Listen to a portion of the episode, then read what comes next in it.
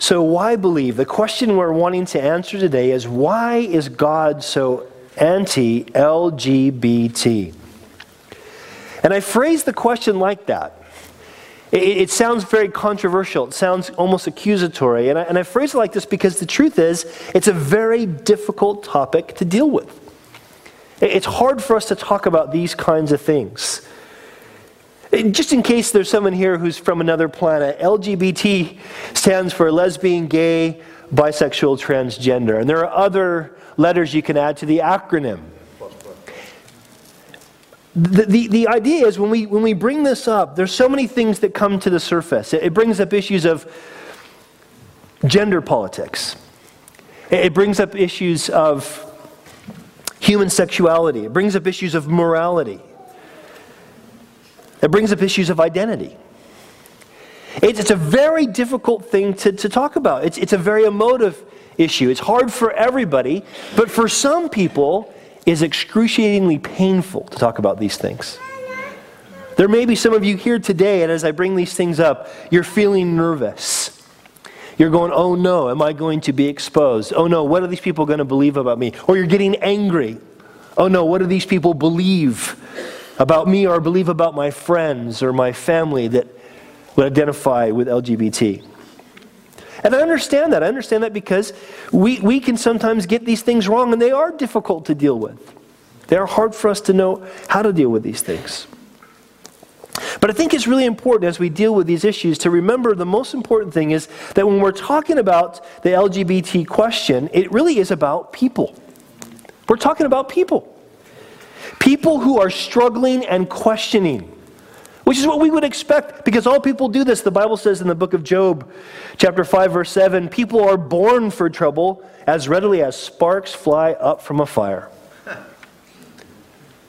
There are also people who are made in the image of God. It's not as if LGBT people, people who identify this, are some sort of separate species. They're made in the image of God. They're image bearers of God. The scripture says about humanity in Genesis 1:27, so God created human beings in his own image, in the image of God he created them, male and female he created them. God defines what humanity is, and all of us are humans made in the image of God. They're people who share our broken, sinful human nature. All of us are broken. In fact, the, the reality is, all of us are sexually broken. The only human being who wasn't sexually broken was Jesus Christ. The scripture says, For everyone has sinned, we all fall short of God's glorious standard. These are people for whom Christ died. The scripture says clearly Jesus is the atoning sacrifice for our sins, and not only our sins, but also for the sins of the whole world. And so when we're dealing with this issue and we're using the scripture to deal with this, we are, are Christians at Servants Church, we, we take the Bible seriously, we take it at face value, and therefore we're going to teach from the scripture what God says about these things, but we gotta we want to remember that we're talking about people here. This is not about politics. This is not about this is not about cultural wars. It's about people.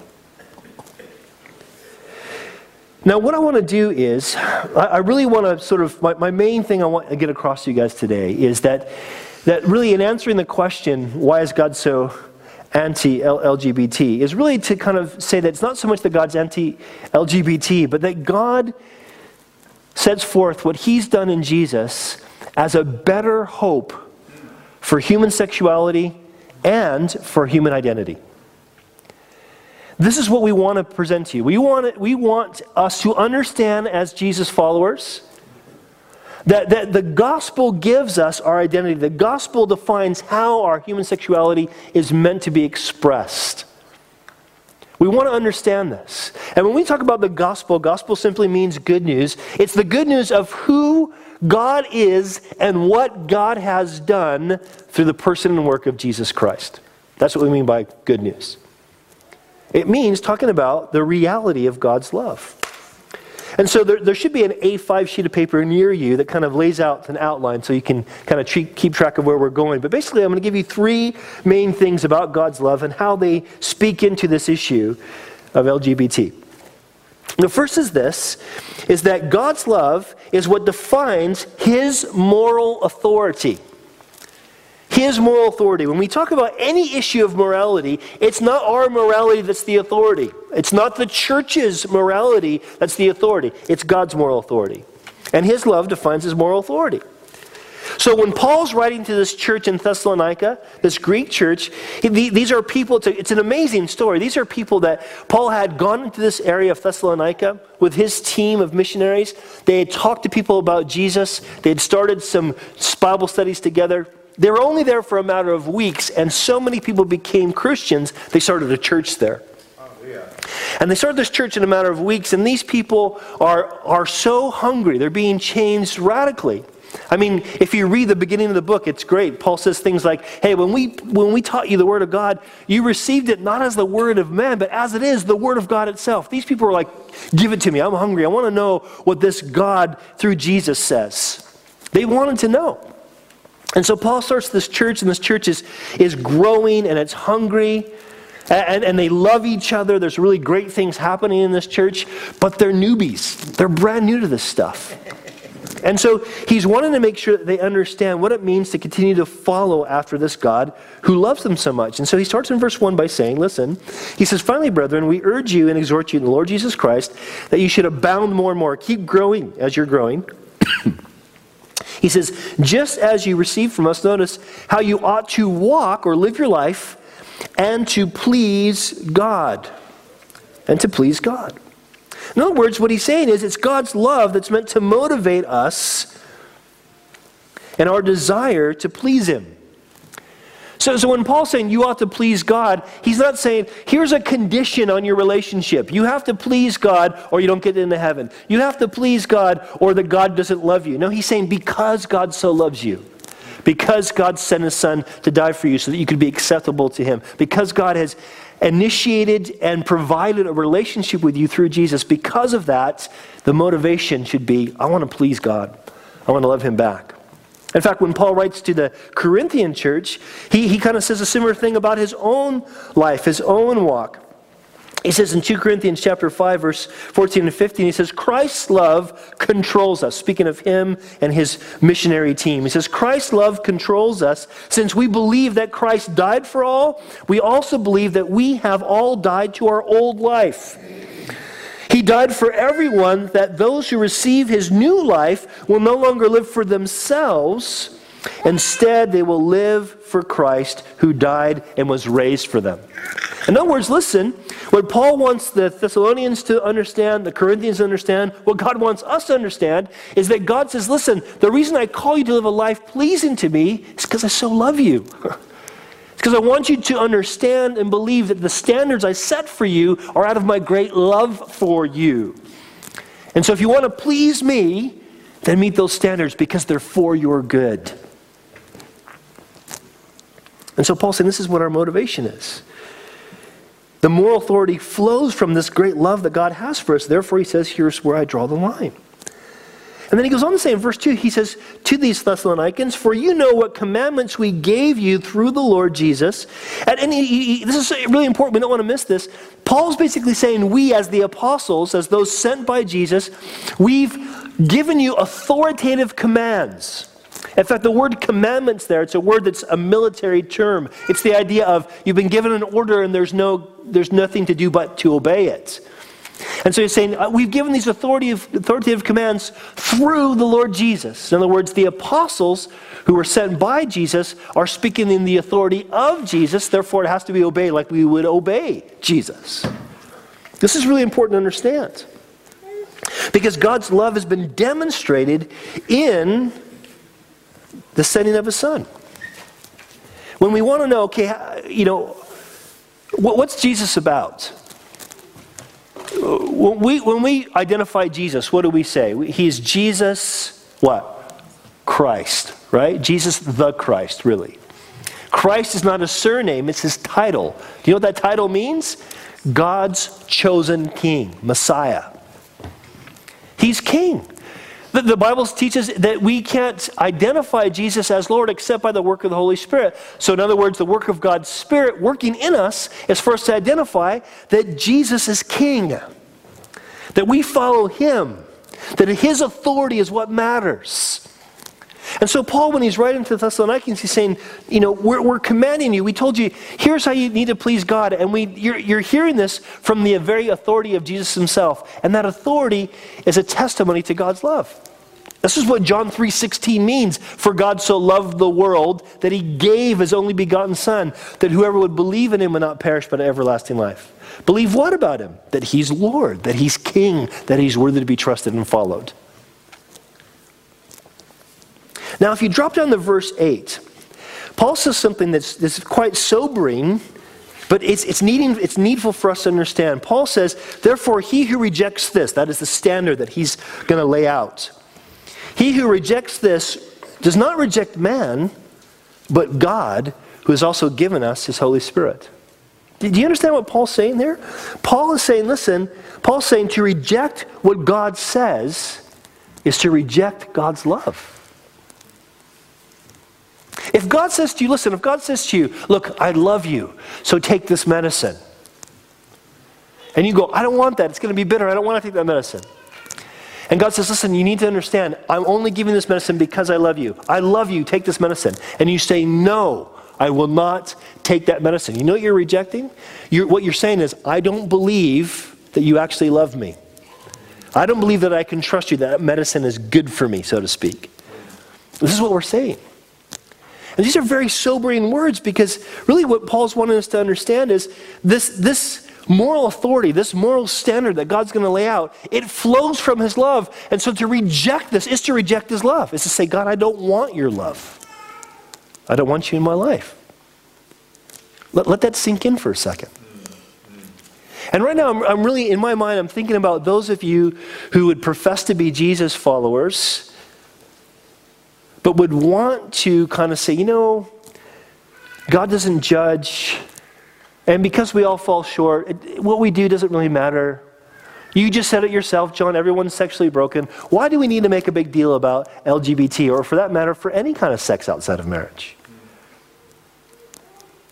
And you're tempted to go, well, you know, that was written for them. We're in a different time. It doesn't really apply to us now. That's not how the scripture deals with these things you know, the Bible's really clear, and it's, it makes all of us a little uncomfortable. The Bible makes us really clear that, you know what, these are the standards that God has set forth. Paul is not writing as, and hey, I'm just kind of a teacher or a rabbi, and, you know, I'm kind of a lecturer at university, so let me give you kind of my opinions. No, Paul's saying, I'm speaking on the authority of Jesus. To reject what I'm saying is to reject God himself. That's heavy stuff, isn't it? But it's important for us to realize this, especially those of us who are Jesus followers, because it's crazy for us to go, I believe in Jesus, I want to follow Jesus, as long as it doesn't make me feel uncomfortable about my sex life or my cultural opinions. That doesn't make any sense, does it? If we believe that this God who's created all things has shown himself through the person of Jesus and said, Here's the standard that I want to show you out of my love for you. If we believe that, then we have to say, even when it's uncomfortable, I need to submit to that standard. So God's love defines his moral authority. It's something we need to remember.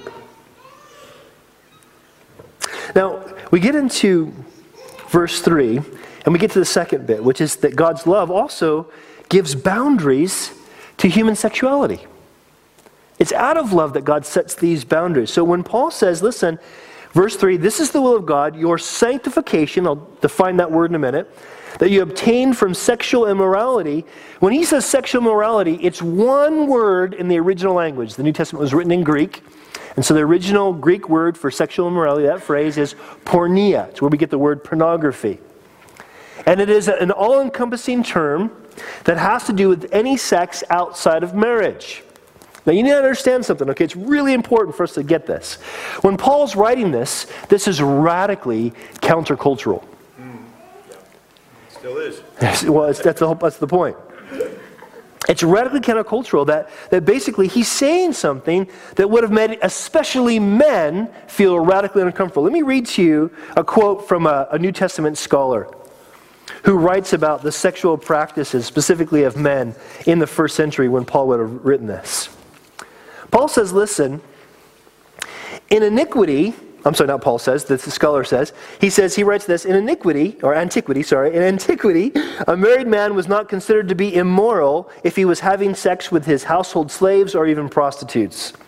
At the same time, there were those who thought that the purpose of sex was solely to the creation of heirs. Some held a combination of both views. Now, it was acceptable for married, a married man to sleep with other women and men. Can, a married man can sleep with other men as well, as long as he had a wife at home who was providing for him with legitimate heirs. Now, this is important because it's important to recognize that when Paul's writing this, that you need to abstain from sexual immorality, he's calling non Jewish people who are, who are now believers in Jesus, he's calling these non Jewish people to the Jewish, or you might say the Old Testament standard of sexual practice. That's what he's calling them to. Now we know this because of Acts chapter 15. We mentioned this a little bit last week, but here's what Paul, or I'm sorry, what um, actually James writes in Acts chapter 15. Listen. James says that the non-believers, uh, non, I'm sorry, non-Jewish believers in Jesus, Gentiles, are to obtain, uh, uh, abstain from food sacrificed to idols, abstain from blood, from the meats of strangled animals, and from sexual immorality. He says if you do, you do well to avoid these things. Now, understand the context of Acts chapter 15. The mainly Jewish church is realizing there's a lot of non Jewish people that want to follow Jesus. Even though Jesus said that would happen, they didn't think it would happen.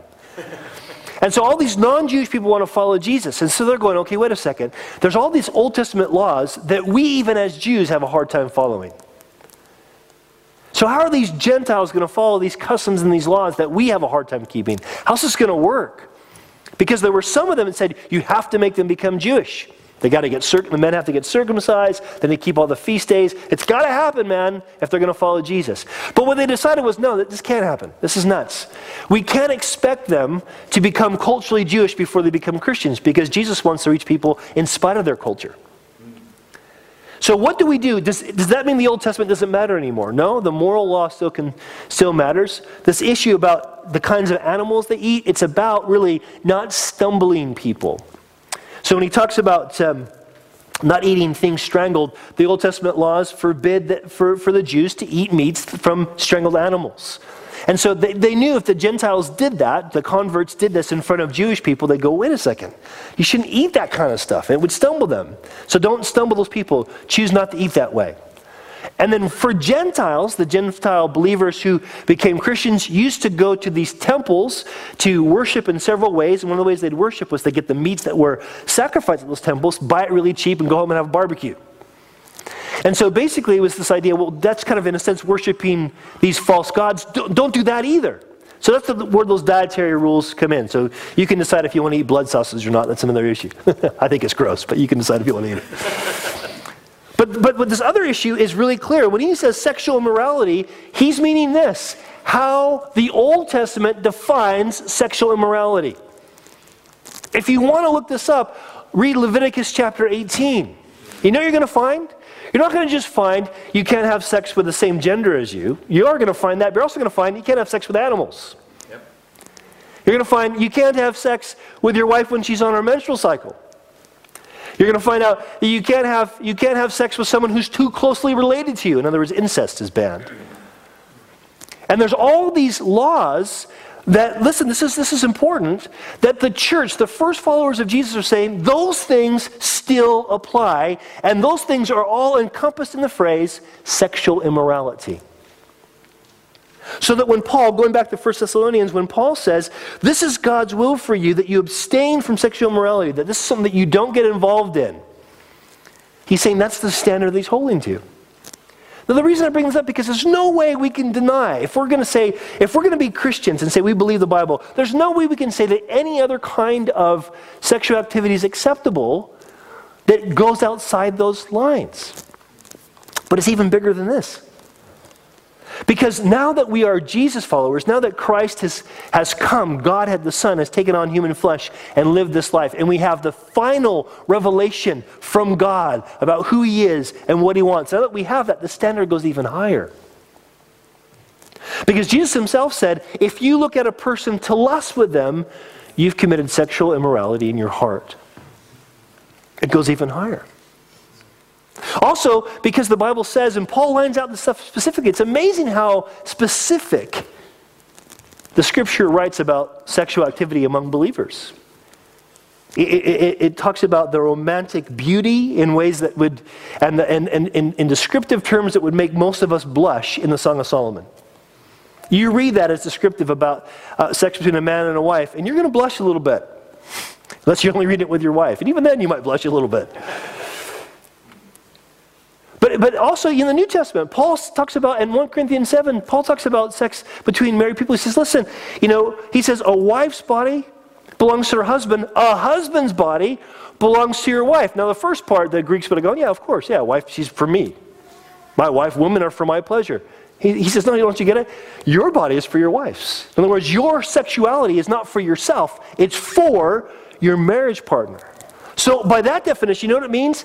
Selfish, selfish sex is sexual immorality. In the marriage bed, when you're like, you have to please me, I don't care if you like it or not, marital rape is sexual immorality.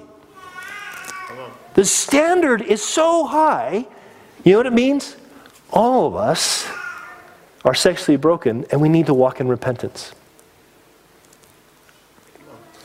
Abstaining from marital sex for, for a reason that's other than you know, medical reasons or a, a woman's monthly cycle or um, prayer and fasting, refusing to be together. That's actually sexual immorality. I told you you're all going to feel uncomfortable today. I'm saying this, guys, because listen, we need a vision we as Christians need a vision for sanctified sex. You know this the word sanctification or sanctified means? Sanctified means set apart for God's purposes.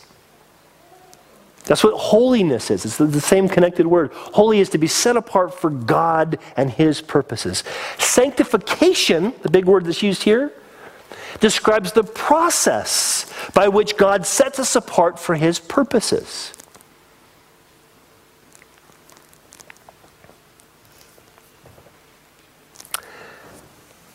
Now, we're talking about the second point of that God's love gives boundaries to human sexuality. The boundary that God sets is this sex is meant to be expressed one man, one woman, in marriage for life. That's the standard. Now, none of the standard is ever given to us to condemn us, it's given us to free us. A fish can say, I'd be more free if I could be on land. But if he gains that freedom, what happens to the fish? Dies. Boundaries are how we experience freedom. So God in His love says, listen, sex is such a complex thing.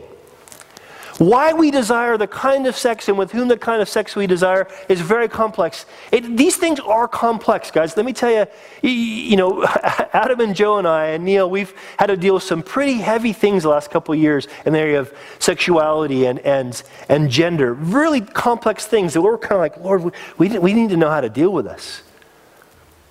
But the complexity and the kind of in, intrinsic power in human sexuality demands that if God's good, He says, here's what the boundaries are. Here's where health is developed.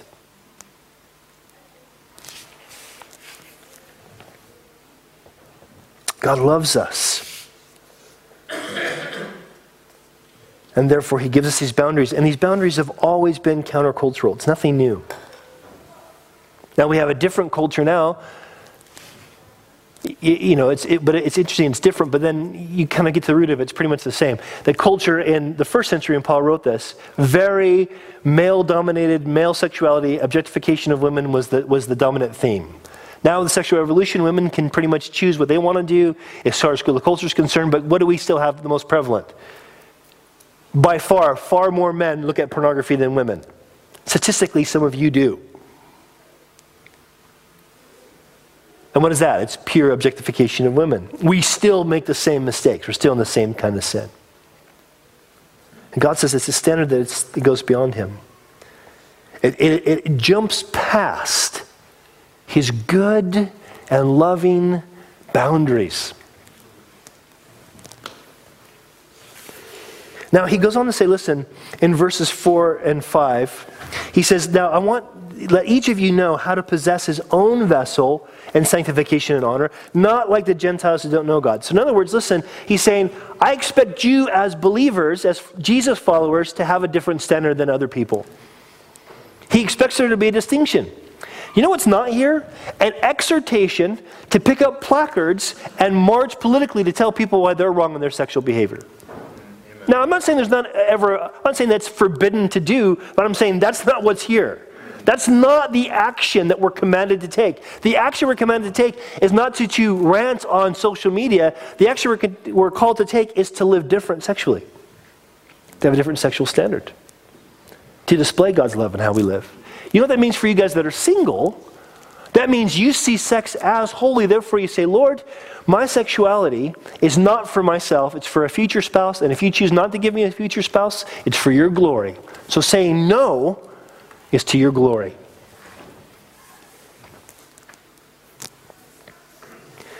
And he says, look, make sure no one defrauds you in this. No brother take advantage of their brother. You know what that means? The application there means, listen, no friends with benefits among Christians. Do you know what I mean by that? You young people know exactly what I mean by that, don't you? friends with benefits. Oh, we're just friends.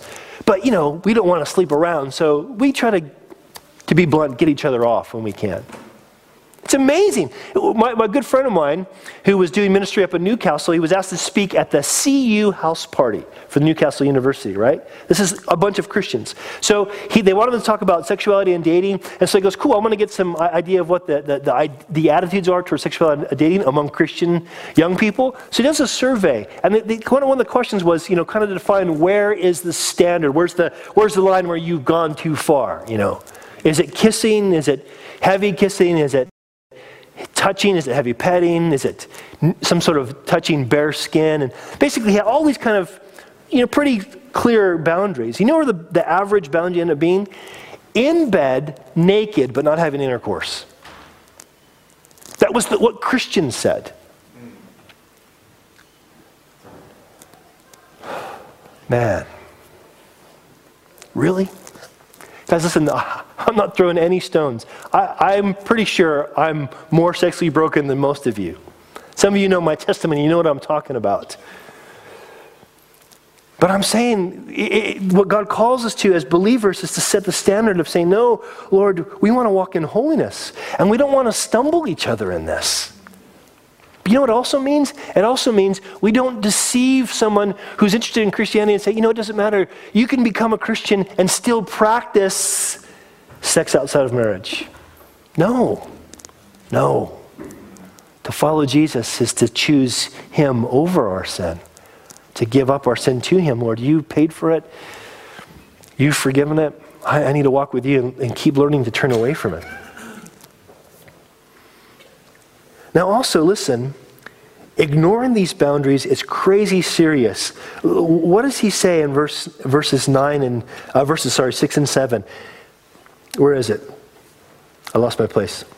Yeah, he says, Let no one defraud you, your brother, in this matter, because the Lord is an avenger of all such, who also forewarned you, for God did not call us to uncleanness, but in holiness. God is an avenger. This is serious stuff. This is where people struggle.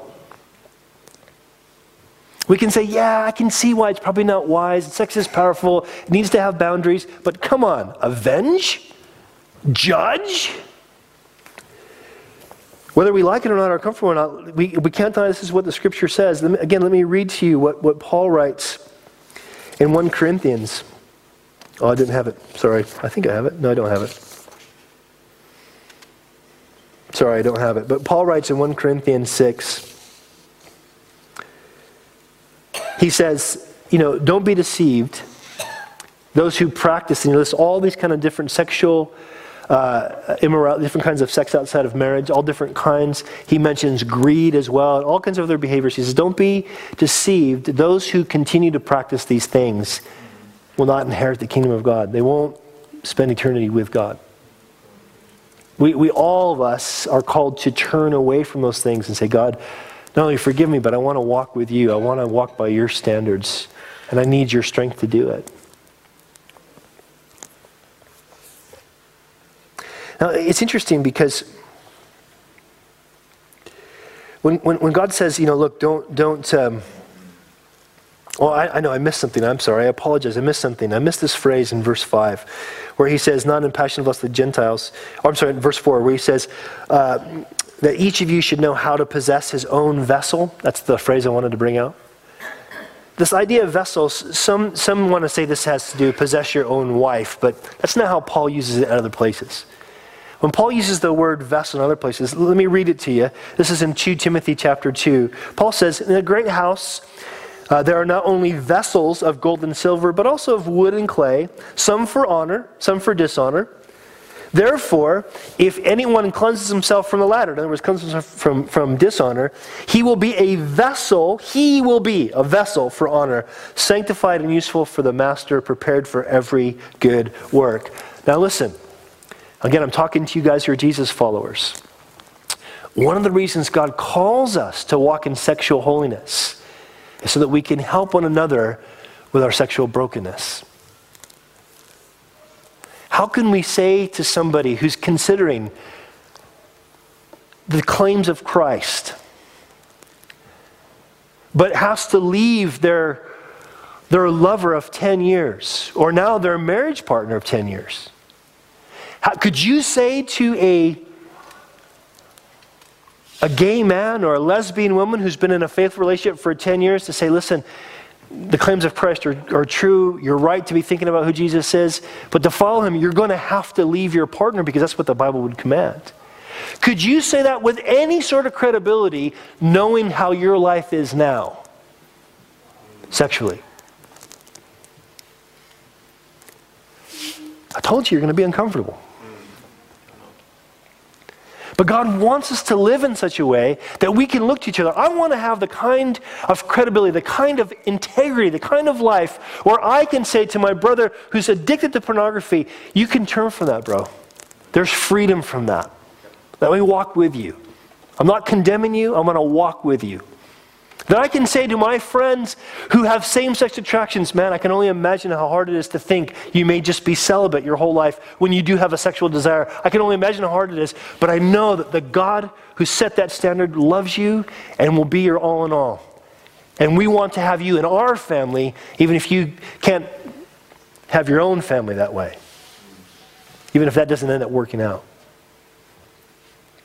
Do you see why God says, I want you to be a vessel cleansed? It's not just for you, it's for others. Run out of time, I got to jump ahead. The point is this God's love is what defines his moral authority, but God's love is also what gives boundaries to, to human sexuality and is for our good and for the good of others. Now, here's the last bit. And when I read these, these next verses, we read them already, but you might go, how does this connect to human sexuality? But this is the last bit we need to understand that God's love provides for our identity and our relationships.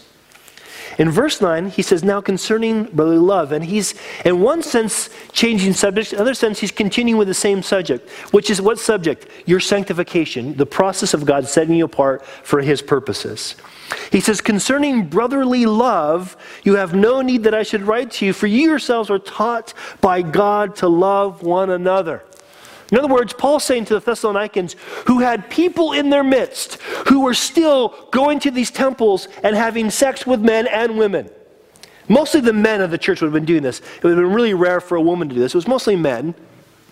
But still, he's saying, look, you felt like you've had freedom to do this. You've done this before you're a Christian. I'm saying, no, that standard's got to change. He's saying, I know you want to keep doing this, but you have to not do this anymore. But I also want to encourage you. I really appreciate how you're growing in brotherly love. And I want to do the same thing in the servants' church. Uh, seriously, you guys respond to exhortations to love each other in a way that just blesses my heart as a pastor. It really, really does. You might think it's stupid or silly, but you know, when we kind of said, hey, don't forget, you know, bring and share next week, you guys remembered for the first time in like a year, but still, you remembered it was bring and share, and we had so much food, good food, and it was a blessing to our guests. You loved strangers. And, and I just say, good on you. That's, that's an evidence of God's work in your life. It makes us so blessed to see that. Paul's saying this to the church in Thessalonica. He's saying, We're so blessed by the love that you share for one another. But he says, listen. But he goes on to say in verse 10, he says, Indeed, you also do so toward the brethren who are in all of Macedonia. In other words, you show this to Christians all over the place. But he says, But we urge you, brethren, that you increase more and more. Now, this is important.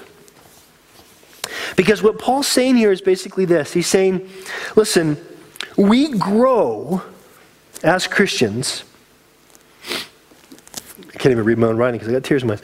He says, We grow as Christians through a family commitment to one another. Do you realize that when you become a, a, Jesus follower, when you put your faith in what Jesus did for you, in his death and resurrection, you say, I want to follow you, Jesus. I believe you're alive and I want to follow you that God's Spirit comes within you, and not only do you now become a child of God, not only you adopted as one of God's children, you are adopted into this massive, goofy, dysfunctional, weird family. We are all in one family. We are sinners and failures and fools and broken people, but we are a family. And we grow as we commit to one another as that family. And we need to grow, listen, we need to grow this way regardless of how our brokenness manifests itself. Do you know what that means? It means at Servants Church, if we're going to be those who take this book seriously and walk in it, it means that we have to be willing to love people, even if they say to you, I know you think I'm a man, but I'm a woman.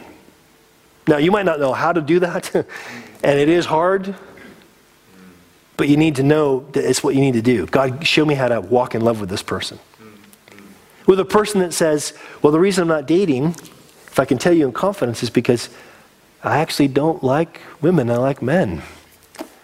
And I, and I don't know how to deal with this as a Christian. We have to be willing to say, all right, God has a standard, not go, there's a standard, don't, don't cross the line. But we say, let me walk with you in this. We're brothers. We're going to walk together. We're going to love each other. We're going to trust that the Holy Spirit can give us wisdom and discernment to do this. That means when you hear of marriages falling apart, you're not just going, Oh, did you hear about so and so? They need to get right with God. No, but we're, no, that's my family. That's my family. How, how do I love those people? That's how we grow.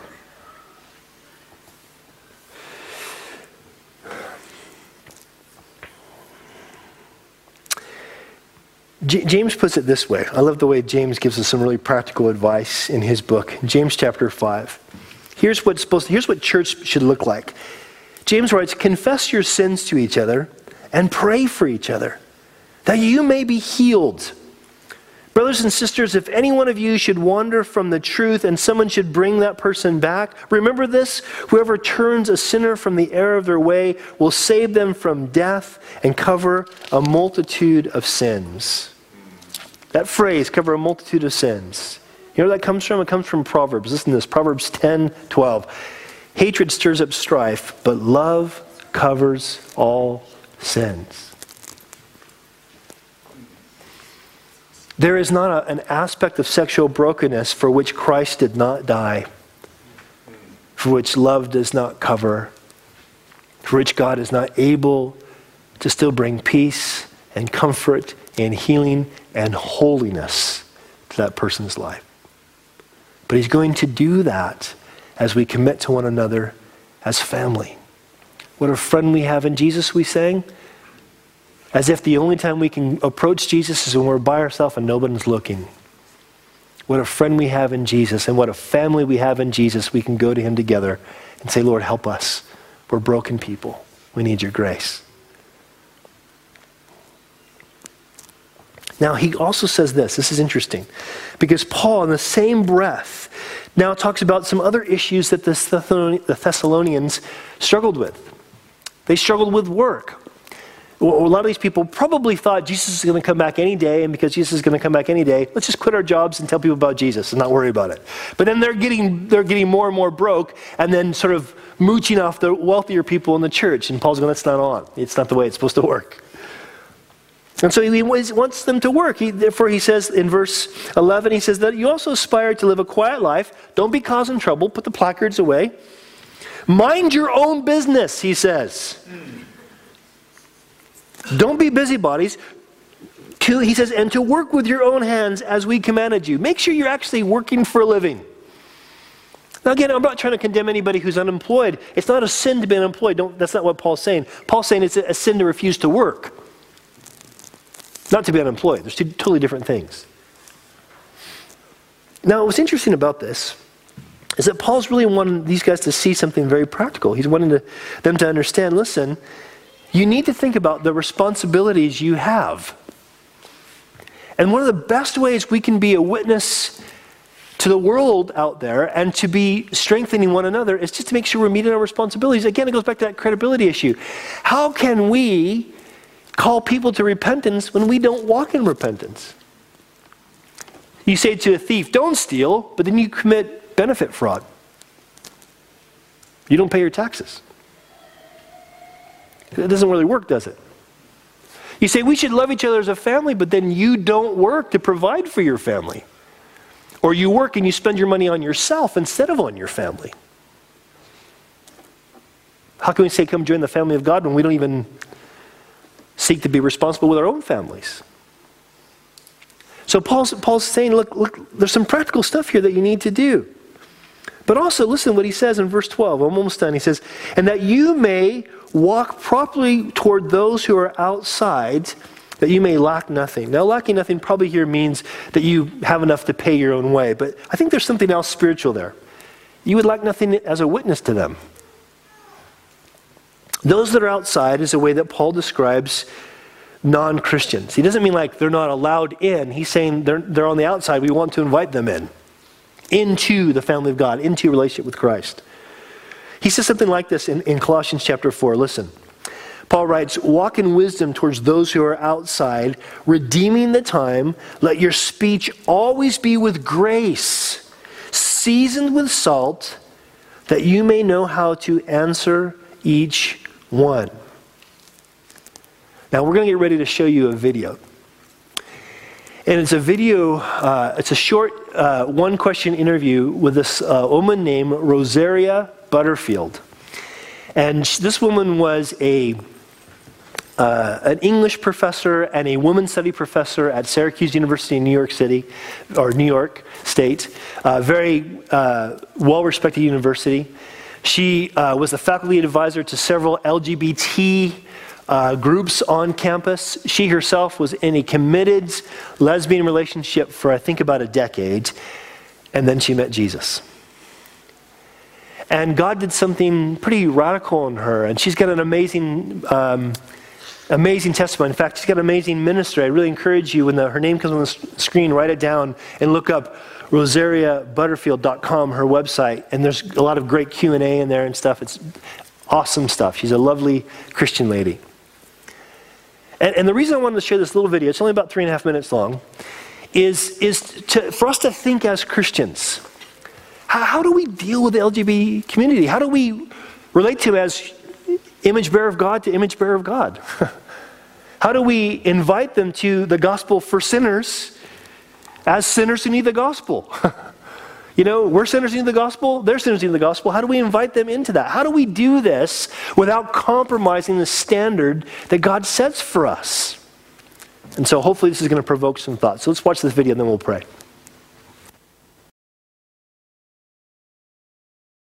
there are a number of things, but but but the first is is that people are, are people, and um, folks who identify as lesbian or gay, bisexual, transgendered, queer are um, you know they they're tr- they're trying to make make the most sense of their life as they can. They they they feed their dogs. They love their children. They they keep they keep good care of their gardens. I mean, people are people, um, and so the the most important thing that Christians can do is not is not buy into this um, this real travesty of personhood that has come to us through the category of sexual orientation, and that is to believe that somehow people who identify as gay or lesbian are a separate species of people. There's one category of personhood. A person is, has a soul that will last forever, is an image bearer of a holy God. So even when we meet people who um, are, are, reflecting that image badly, and, and I think it's fair to say that we all would be that considered that person, we still must see that person as an image bearer of a holy God. Another thing Christians get really tripped up with, I think, is they focus so much on the particular sin that that person manifests or that you think that person manifests and they they become then bad listeners you know when when i first started reading the bible and was meeting with ken smith who's the pastor the lord used in my conversion he um, he was really clear that he I don't he knew that my being a lesbian was not my biggest sin. Being an unbeliever was. So don't get sidetracked into focusing on sins plural about anybody, whether it's your neighbors who identify as LGBT or or, or other neighbors. Um, get to know people well enough to know what's really the issue. You know, everyone has a longing for those things that eternal souls need. And the Word of God is the only food, and the person of Jesus Christ is the only friend for all of humanity. So don't get sidetracked with how people are presenting themselves or how they're identifying. That's not helpful, and it's not even kind. Um, another thing you might want to think about, too, is that before you focus on the specifics and on the consequences of original sin, a really helpful thing to do is to really just share worldview. When people get together and they talk, it, it doesn't hurt to say, well, you know, this is why Christians think the way they think. We believe that all people are distorted by original sin. Uh, me and you and everybody else, and we're all distorted differently. But before you get into the particulars of, of actual sins, it really does help to at least have some kind of opportunity to talk about some other things. And there's only one way to do that, and that's to actually have time with people, to not be afraid to linger with your neighbors, and to not be afraid to have a particular household that encourages people to come and share their lives.